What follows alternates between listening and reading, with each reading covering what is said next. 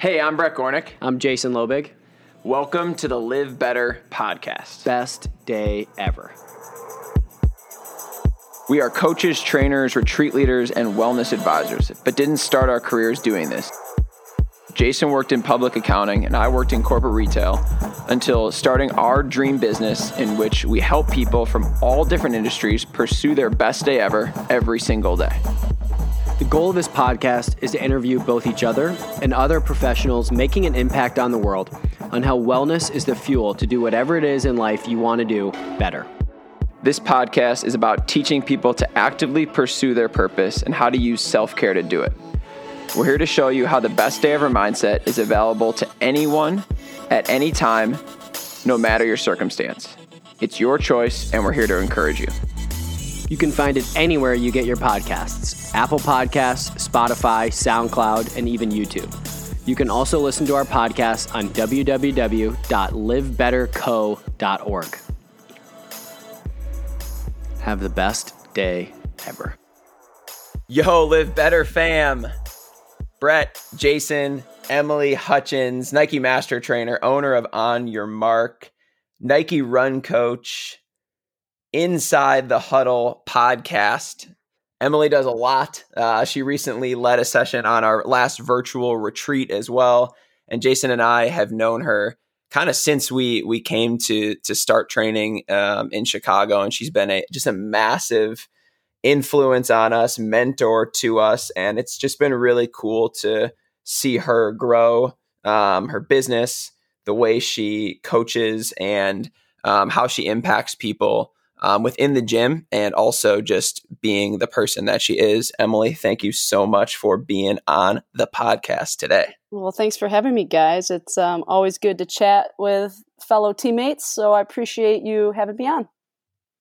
For sure, uh, I think one thing that uh, I always I always love to to start into is you know how how we met, and I think it was it was under really cool circumstances, um, and it's been fun to to grow our training journey um, alongside you. And I think one of the cool things about the relationship that Jason and I've had with you, and you might not even know this that much, is that you know Jason and I were really just hungry and young and getting started in in the in the training realm when we met and got to start working alongside you and to be able to see somebody who was established who was an owner of a gym who had started something on her own who was training clients um, i think jason and i just kind of want to start off this interview with just a massive thank you for um, guidance that you've given us both when we've talked to you and been mentored by you but also just seeing you and seeing you grow and seeing you open one gym and then another and now have probably the coolest gym in Chicago under your belt. Uh, we just want to start off with with a thanks and just thanks for hustling. Yeah, absolutely. I mean, I, I say it all the time. You know, it's we're all in this together as trainers in this city and in, and in, on this globe, for that matter. And I think it we all work together in some capacity. We're all in it to make people better. You know, so same is true from my perspective looking at you guys you know you've you've done great in this industry and you mentor me as well and so it's great to work alongside of you and i'm excited to see where the future takes all of us it was so so much fun the first uh i, I want to reiterate um brett's sentiment the first time we met i think you took over a session for jason and i was like who is this badass person with the coolest hair of all time? Who is this lady? And I think from from then on, you know, it, it to your point, it has been such a fun journey alongside a team. I think there's no way.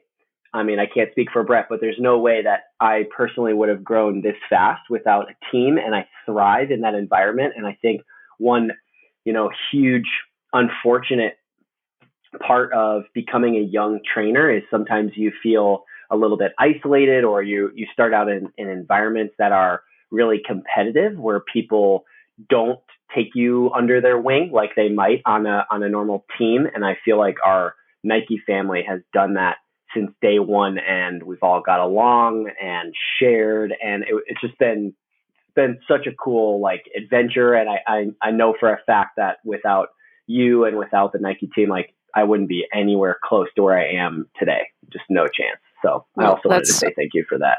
Of course, it's good to hear. It's a team, that's for sure. So talk to us about early stages of you training. I actually don't know a lot about your kind of like earlier story. Yeah. Um, you know, when when when we met, you were already you were already going. So tell us about you know you getting into this field, and um, I know you have a lot of really cool and um, unique relationships um, with athletes and and people that are in your circle. So walk us back to the beginning, and um, we'll build up to where you are now. The beginning, man. I mean, I'm taking you back to like prehistoric times here. yeah, let's go. Where you were going.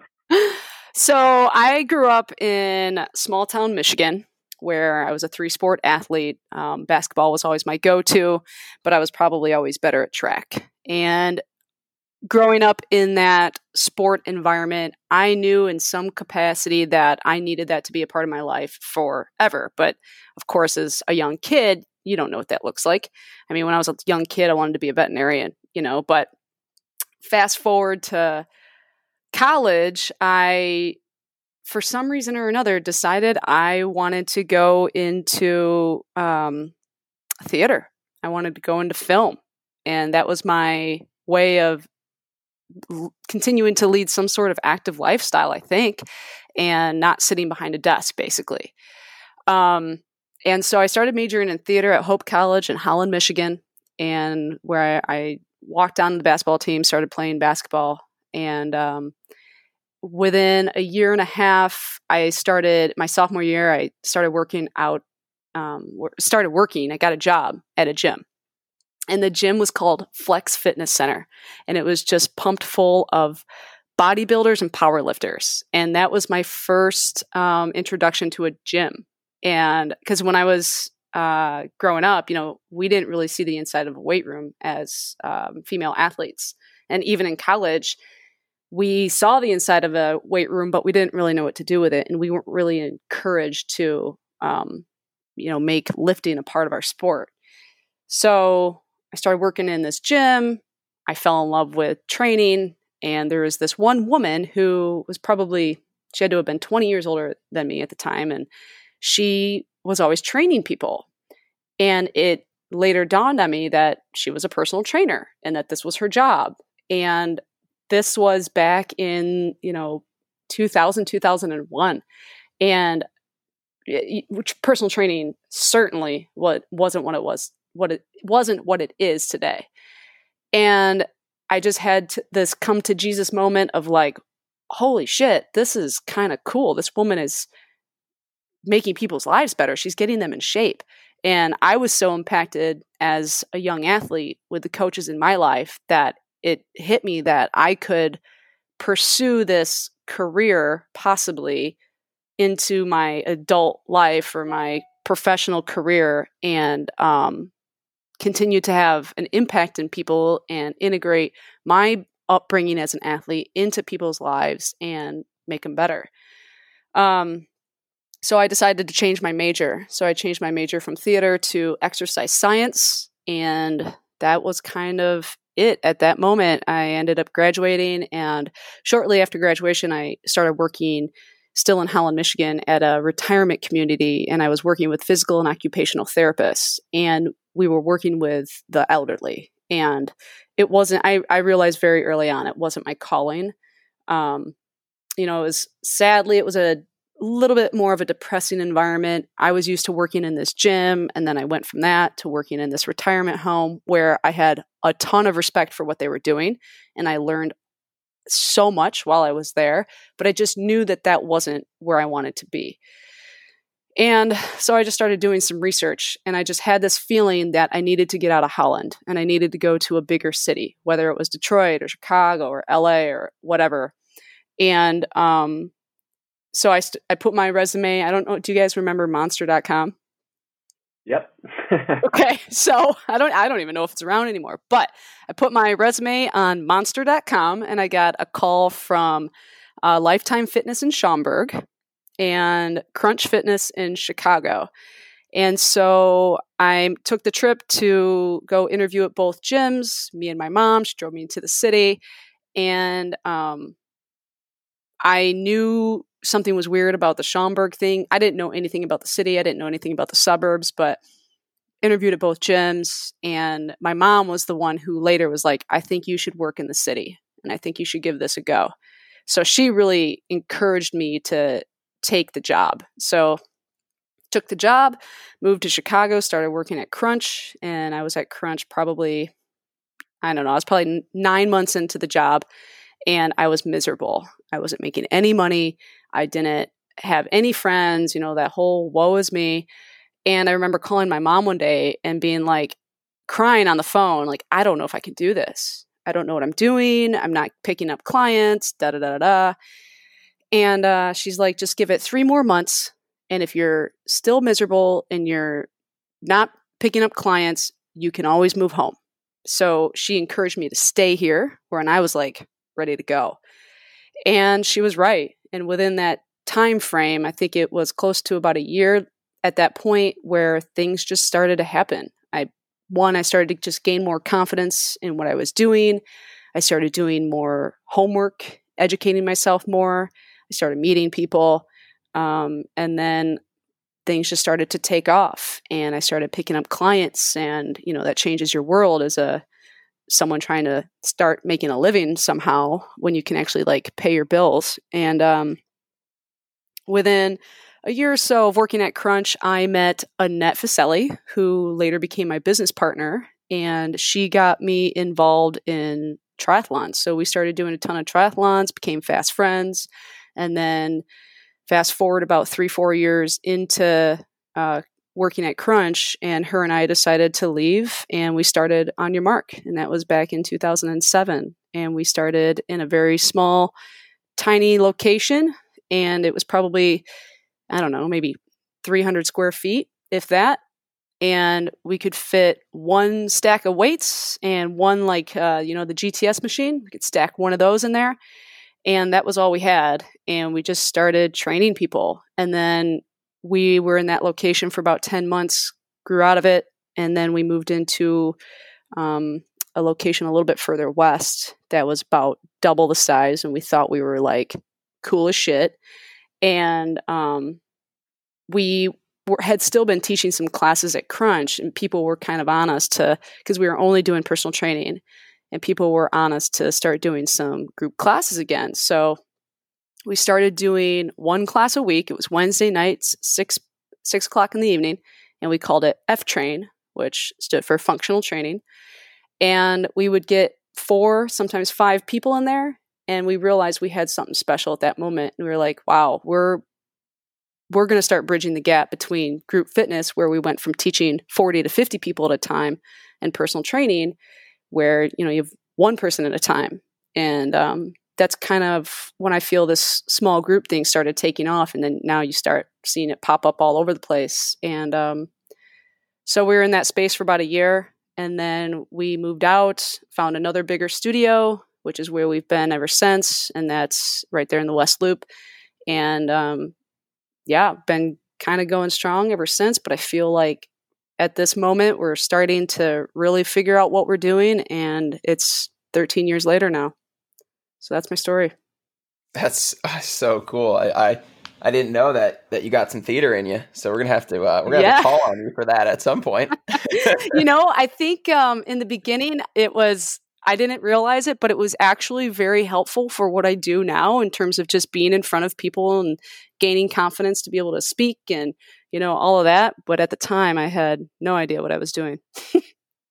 totally. I think, I think there's a massive amount of importance for that. I mean, when we're doing some of our Nike training events or group, group classes, I mean, you need yeah. presence. There's so much in a coach has to do with that part of it um, I want to I want to dig into one part of that story, which I found particularly interesting because I think there's a lot of people that fall into the space right after you called your mom, mm-hmm. and they've there's a lot of people that that you know Jason and I work with, or that you see, or that you know that try, mm-hmm. and they they they have this in them to begin the phase of their life where they're going to pursue what they truly know is their purpose. And and we see this all the time. Every single one of those people will be tested to the point where quitting is the is probably the most viable option. And if you were to look at this in an image, it would be someone with a pickaxe in a tunnel, just massive tunnel, pick, pick, pick, pick. And the diamond is right, it's right there. It's right, it's like that next pick. And they're just like, man, I've been working so hard and I just don't think I'm going to get to where I want to go. And so, a couple things I drew from that is that you have an amazing mom because it's it's impressive for somebody to push you, but also let you know that hey, if if you can't do this, I'm here for you. And I think that that is that's something to look up to to from a coaching perspective, a parenting perspective. And I want to I want to dive into what were some of the things that you did internally after you had that conversation with your mom because it's super nice to hear that from a parent or a coach or a friend.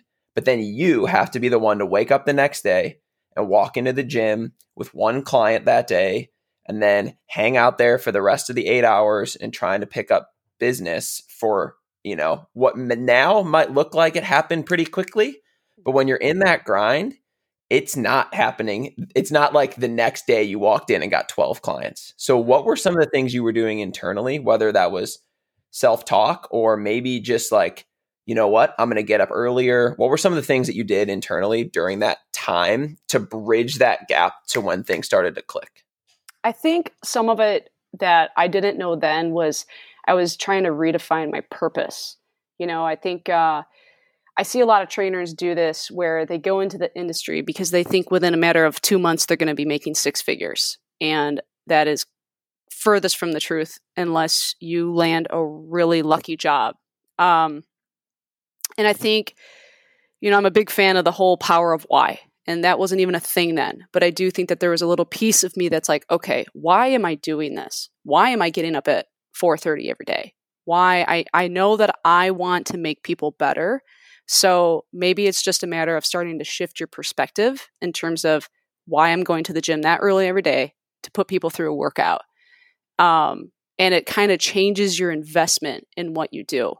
And I think um, versus going to the gym and worrying about how much money you need to make in, in order to survive, which of course is a very true statement. You do have to make a living, but I think it changes how good you're, how good you do, or how much you excel at something when you shift your perspective in terms of why you're going into what you're going into. And I think I had that moment of like, people actually need me in this world. I'm actually doing somebody good in this world. So, how can I use that to my advantage to gain clients and actually make a living? So, it was just kind of, yeah, I think it just shifted my perspective and literally it it helped instill a little bit more confidence in what I was doing. And then lo and behold, I started picking up clients. No, it wasn't overnight, but you know, within a few months' time, I didn't have to call home and ask for rent money anymore. So it just shifted. It just was shifting my perspective in terms of why I was doing it. I love that you called it an investment. I think that that's the the big part of that is that the return is not immediate, and it can't be because the what I think a, lo- a lot of you know young trainers, especially ones that want to work with athletes, is they're like, just get me to the point, get me in, the, in an environment where I can just work with top athletes, right? I'm gonna I'm gonna go chase the money around.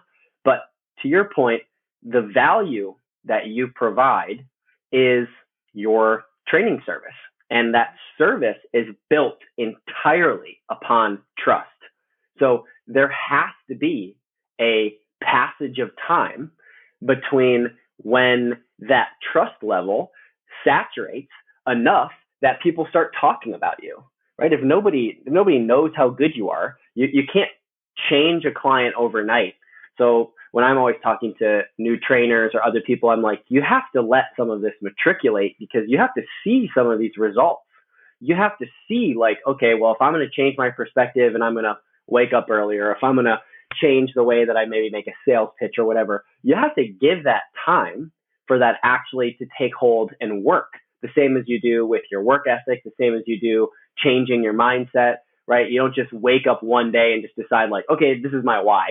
It's right. it that has been built up over time and you saw, oh, well, I was training in this environment. That really wasn't for me, but I still want to stay in this industry. Now I kind of move over here and this isn't going all that well, but now I have to balance like, have I actually, you know, been digging in the tunnel for long enough to, to, to find what I'm, find what I'm looking for?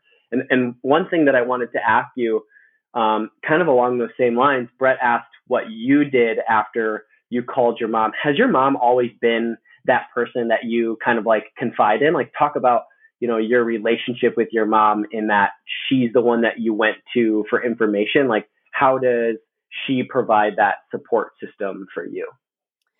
Yeah, I mean, my parents were never like very, they weren't very pushy people. You know, they didn't push us to play sports. They let us play sports. They encouraged us to play sports. You know, they didn't push us to go into a certain college. They let us make the decision for ourselves and kind of more or less guided us along the way. Um, they're always just very supportive and still are to this day. And they're they too are small business owners. And you know, my dad still he's 73 years old and still goes to work every day because he wants to hustle and because he truly uh, loves what he does for a living. And I think it was just a natural upbringing in that environment, watching my dad hustle. You know, they never complained about how hard work probably was raising five kids. My mom didn't work, she raised the kids. You know, my dad went to work every day, and all five kids went through college. Um, you know, and all five kids had braces. That shit ain't cheap, you know, and they just like they they were grinding for us all the time. But I also think that their way of allowing us to develop and grow into adults was I'm to, they're to encourage us to choose our path, but they're to guide us, but they're not to push us. And they're not going to tell us, um, think differently or choose differently unless they found that it was a bad plan. But they, yeah, it was just a, it was just a guidance thing. And it's still like that to this day.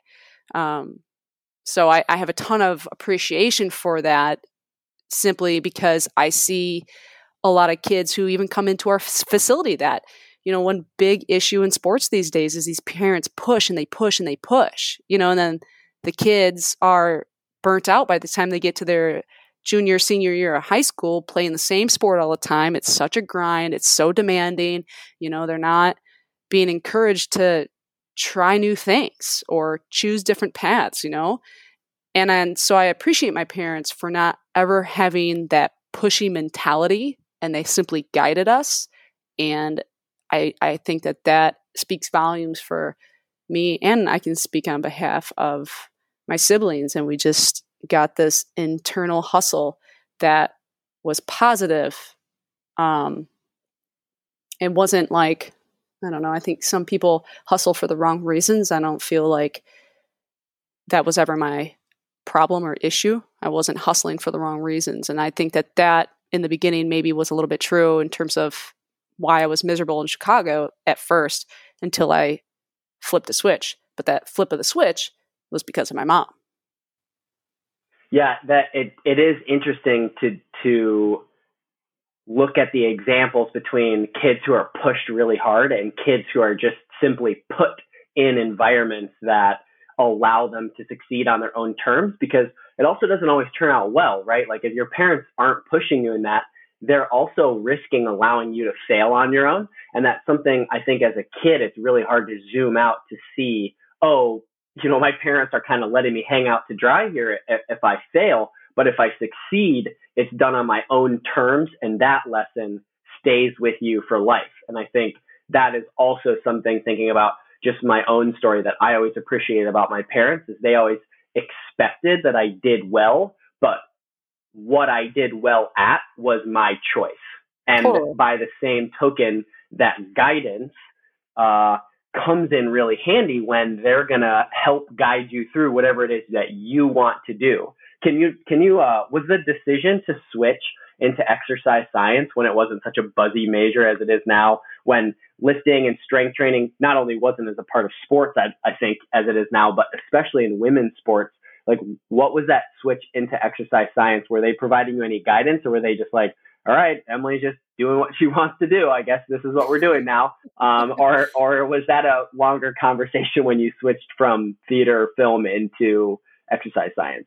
No, it wasn't. It wasn't. It wasn't a longer conversation. It was basically what you just said. Okay, Emily's going to try something different. So see how it goes. Hopefully you like it. If you don't, well, I guess you can always switch to something else. Just try not to go to college for seven years because we're paying for it. Which is fair. Which is fair. and I, I want.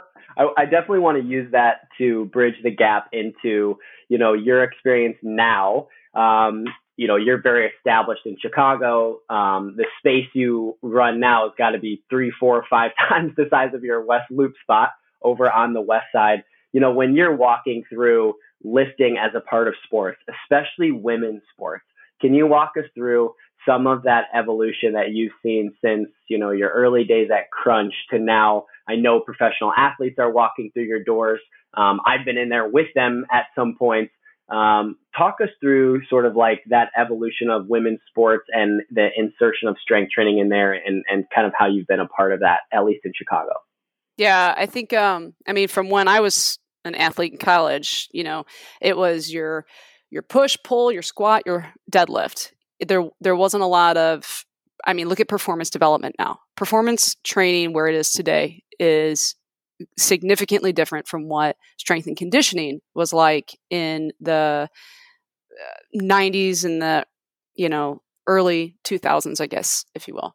Um, and that evolution of people just putting their minds together to change the way that athletes train i think speaks volumes for where a lot of women's teams are today. And the, I mean, the growth of women's sport is one thing because of interest levels are higher, but I think the growth of women's sports is another thing because there's that much better coaching out there and women are starting to benefit from it at earlier uh, stages in life. And that is getting them a lot more recognition. The competition is increasing and it's, um, it's just changing women's sport.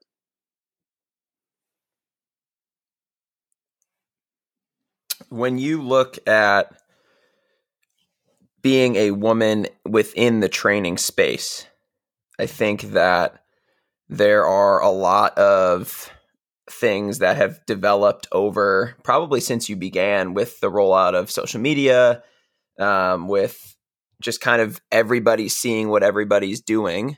Um, there's been a lot of good for sure. There's been a lot of awesome people to follow that you can learn techniques from, but there's also been a lot of pressure um, societally from being a woman within sport, within strength training, um, a business owner. And uh, I, I would love to just hear how you handle those external pressures that are just placed on on you because you're a woman within this space with the current societal situation. Yeah, it's a great question. I mean, you go to any collegiate environment, you're you're certainly going to see that um, strength and conditioning and performance coaches are primarily men.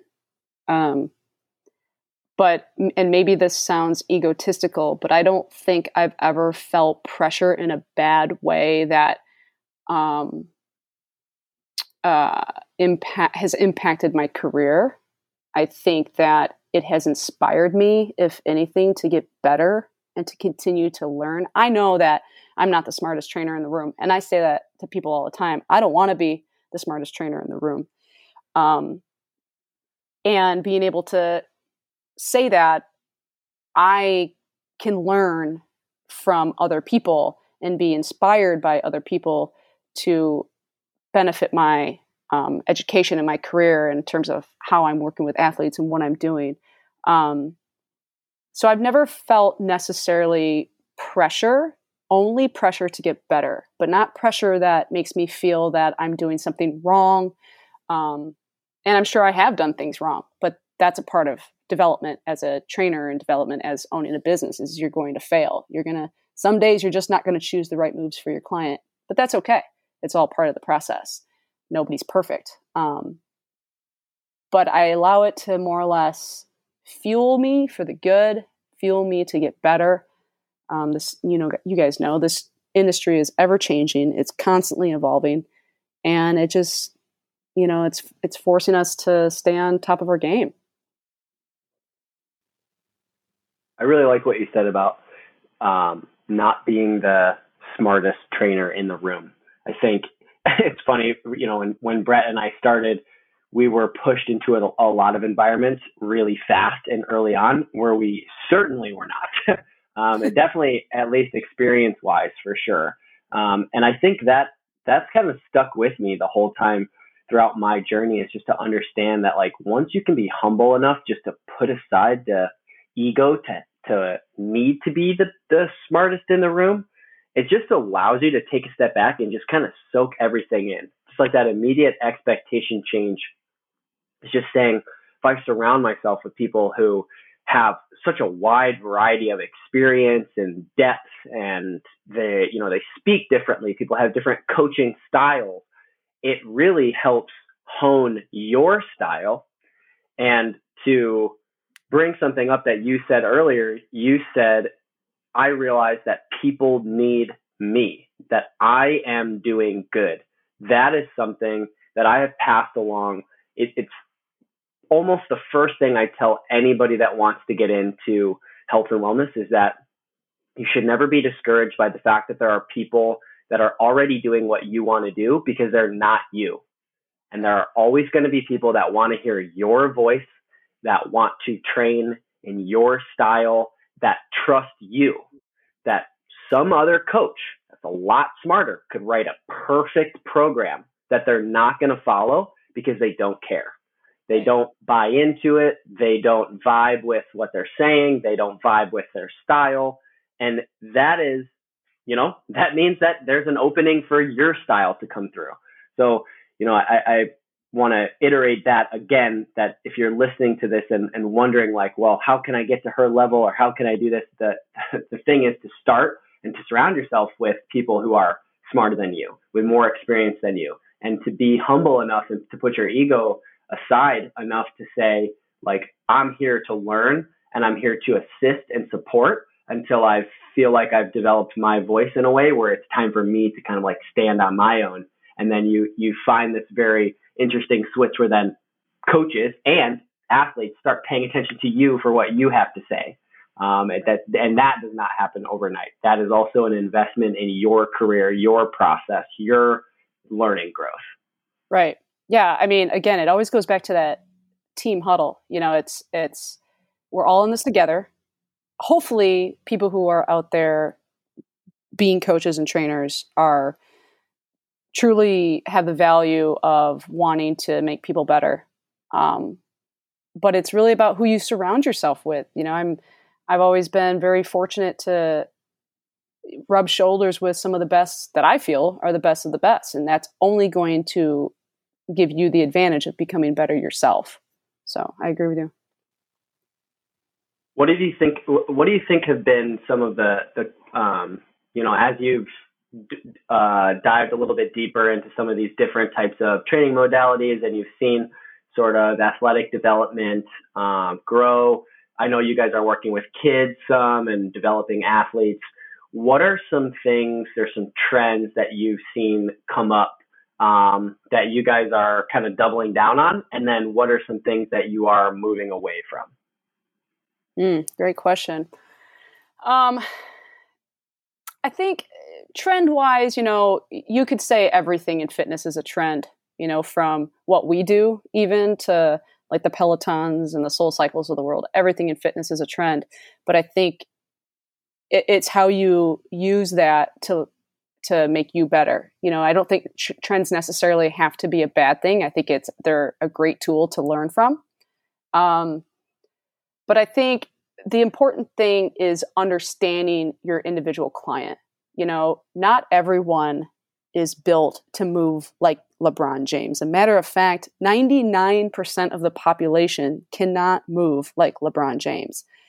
And I think that there's a greater percentage of people like that 99% that um, almost deserve better or almost deserve, um, they deserve that same high level connection or that same high level experience that LeBron gets, you know, and I think that's on the trainer to really understand what is it your your clients trying to accomplish? Why are they trying to accomplish it? How does that client move? Um, and how can you make them a better version of themselves? But that also comes with having experience and being able to train each human differently based on how they move and what they need. And that's having experience and um, learnings from i guess a multitude of different trends. You know i don't think that there's one specific proper exact textbook for trainers to um, learn from i think that everything in society from a training standpoint is part of that textbook and i think it's important to learn from them take little pieces of information and apply it to how you feel it's best for your clients um, so I don't know if that makes sense or not, but I just don't think that there's one perfect way of doing things. I think it's just a matter of you you want to expand on your Rolodex of training by learning from others and learning from different trends, if you will. What are some things you guys have been moving away from? Maybe some of the more popular trends that you feel like are not serving your clients. Because I, I, I, I really like what you said about that. That is one of sort of like my training first principles. I actually just made a post on um, Instagram yesterday about this, but just saying like, do not train. It, like, remember that you're training your client. You're not training you or some ideal state of your client, like in their shoes. You need to actually train the human being in front of you. And I think we get lost on that with all the trends and all the like. Everyone doesn't have to do everything, right? You yeah. have to you have to serve your client in the way that they need it. What are some things or some more popular trends that are coming up that you guys are moving away from or that you have always steered clear of? Um, I mean, CrossFit's never really been my jam. Um, only because it, it there's there's a lot to it that while I feel a lot of those movement patterns are important to understand, they're not they're not for everybody. Um, and again, it, that just goes back to understanding your client. Know that most of your clients are probably going to be general population, especially in this city, you're going to be training general population people who want to, you know, lose weight and feel better. And they don't necessarily, they're not going to benefit from being able to do 100 hang cleans or whatever it is, you know, 300 box jumps. That's, that's not, that's not beneficial for them. A matter of fact, that might be more detrimental and it might look cool. But just because it looks cool and you look fast and it's flashy, that does not, again, that's not the that's probably not the best drill or the best type of training for that athlete. You know, performance training is for people who are looking to get faster. They're probably younger athletes or collegiate or pro, you know, and performance training is great um, for that athlete. And you can pull little nuggets of information from that type of training and put it into a general population, but don't expect the general population to benefit from necessarily a full fledged performance training plan. You know, all, most people in this country need to understand how to mechanically walk better or mechanically run better or properly hinge and properly squat. Like those are more beneficial movement patterns and beneficial trends for those for that general population client who's probably sitting in an office all day long. So, is it best for that person who's sitting in an office all day long with low back pain to hang clean? My guess is no. So, it's understanding your demographic, it's understanding um, what type of training modality is going to best suit that human. Um, and don't get caught up in trends just because they might look good on camera or because they might be in every magazine you open, that doesn't necessarily mean it's going to be the right fit for who it is that you're training. When somebody walks into your gym, whether they are coming in for a group class or a seminar or a one-on-one session, I think one of the things that that I've always noticed is that you have such a, a good mixture of this really nice community feel as well as this is a place where work gets done. Mm-hmm. And I think there's there's something about that. Um, and it's you know when you enter quote unquote the arena, it's time to time to put in some work. How do you create not only the space but kind of the the feeling within it um, so that when people get in there they're ready to work? And, I, am talking from a mental side you know like you said someone could have had a really tough day at work and wanted to get up and go out and, and on a walk for lunch you know you prescribe them their little lacrosse ball mobility at their desk but they had 15 meetings pop up. And so they're just happy to be in there. How do you get that person or the athlete who is sore tired um, and just not wanting to to put in the work that day to enter your space and be ready to put in the work. I think you create the energy. You know your squad creates the energy and people who come to the gym they know when they walk in there that it's business and they also know that when they walk in there that it's going to probably probably be the best hour of their day.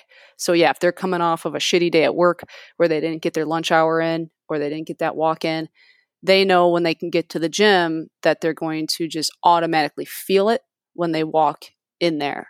But it's up to the squad that is there to create that energy and that buzz so that people, like you said in the beginning, know and can trust that when they walk in there, that it's just going to change their entire day. How do you cultivate that within your training group? Um, I mean, I've I love the trainers that you have at on your mark and I think you've done an excellent job of of choosing people that fit that exact mold that you talked about. There are there's countless trainers in the city, and I'm sure you're getting people that walk in there after a workout or hear about your space that are just wanting to work and train there. How do you select that? And then also when you do that, just from like a strict leadership business perspective, how do you instill that in your group to show up every single day with that attitude? And I think you know, that's something I've always looked up to you for because there's, you know, as I'm coming in there training with Dave or coming in for a workout or a seminar, it's just like there's just energy in there. And, and it's not just because they, you know, are excited. You have to have that from the top down. So, what are some of the things you instill in your leadership um, quality so that your your staff is is in it?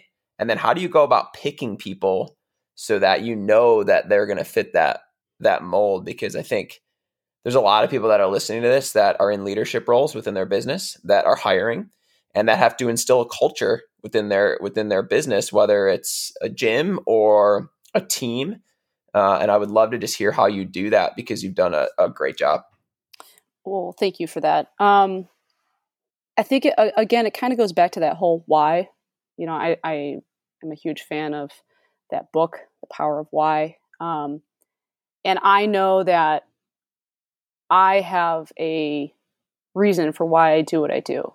And that motivates me every day to get up and grind. And I feel on some, in some cases, I've been very fortunate to come across like the Brian Kents of the world, to rub shoulders with him.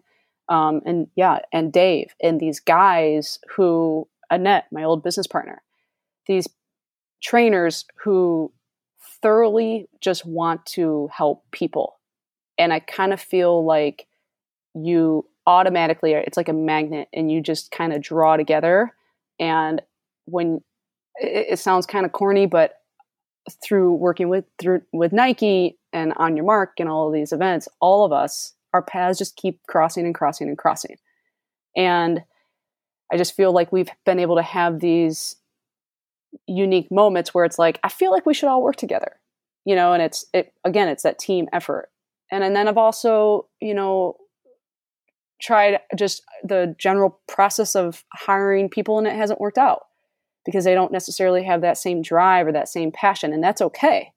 Um, but I do think you have to, in order to the the success of the team is because the team thrives on the same energy, the same vision. Everybody that's in there truly wants to see people get better. Um, and I feel like, you know, they say dogs have a tendency to take on the personality of their owners. And I feel like the same is true in business. If you have a good squad, you guys all start to just take on the same energy. You're in it for the same purpose. And that's why you're successful. And I think the same is true in any type of industry. If you have yeah, it, of course, it comes from the top. Um, but if you have that drive and that hustle and you're truly in it for your why, then it just inspires everyone on your team to take um, lead of that as well.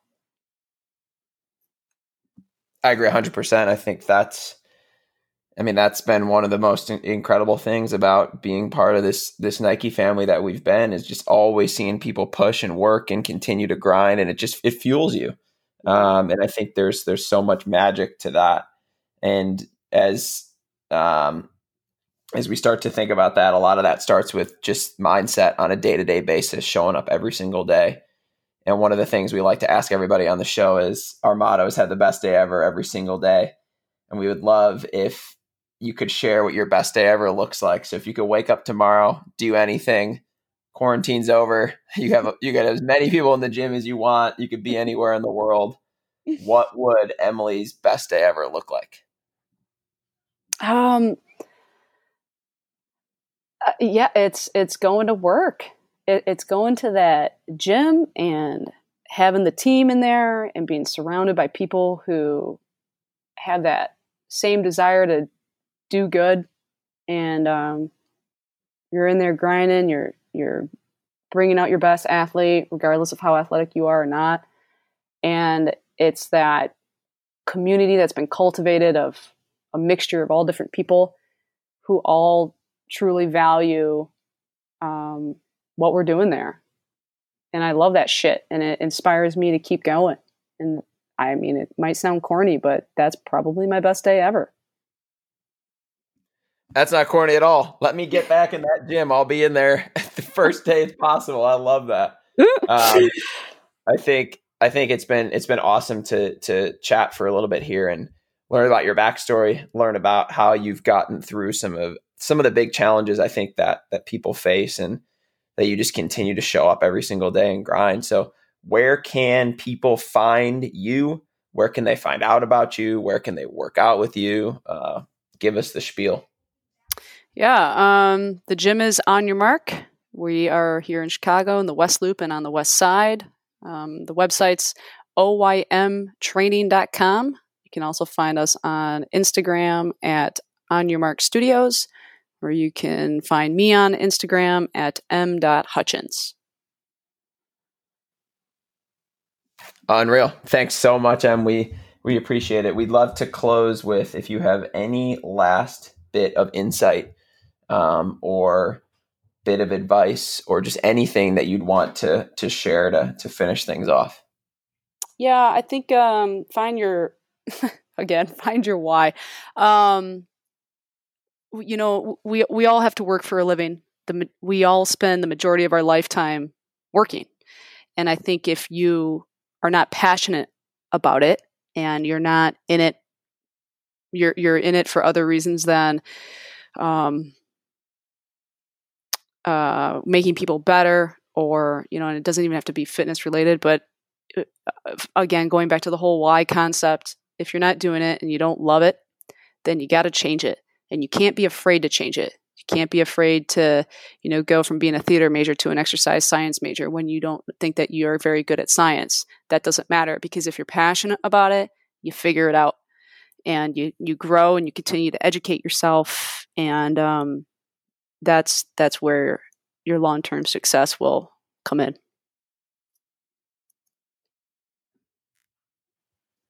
awesome well thanks so much emma it was, it was great to to chat, and I can't wait to get back into the gym and uh, slam some weights around together. Yeah, guys, I appreciate it. I appreciate you guys. I I uh, appreciate your hustle in what you do. I think you guys are doing big things, and it speaks volumes for you guys as trainers and humans. So keep grinding. Appreciate it, Em. Thank you for hopping on here. You bet. Thank you.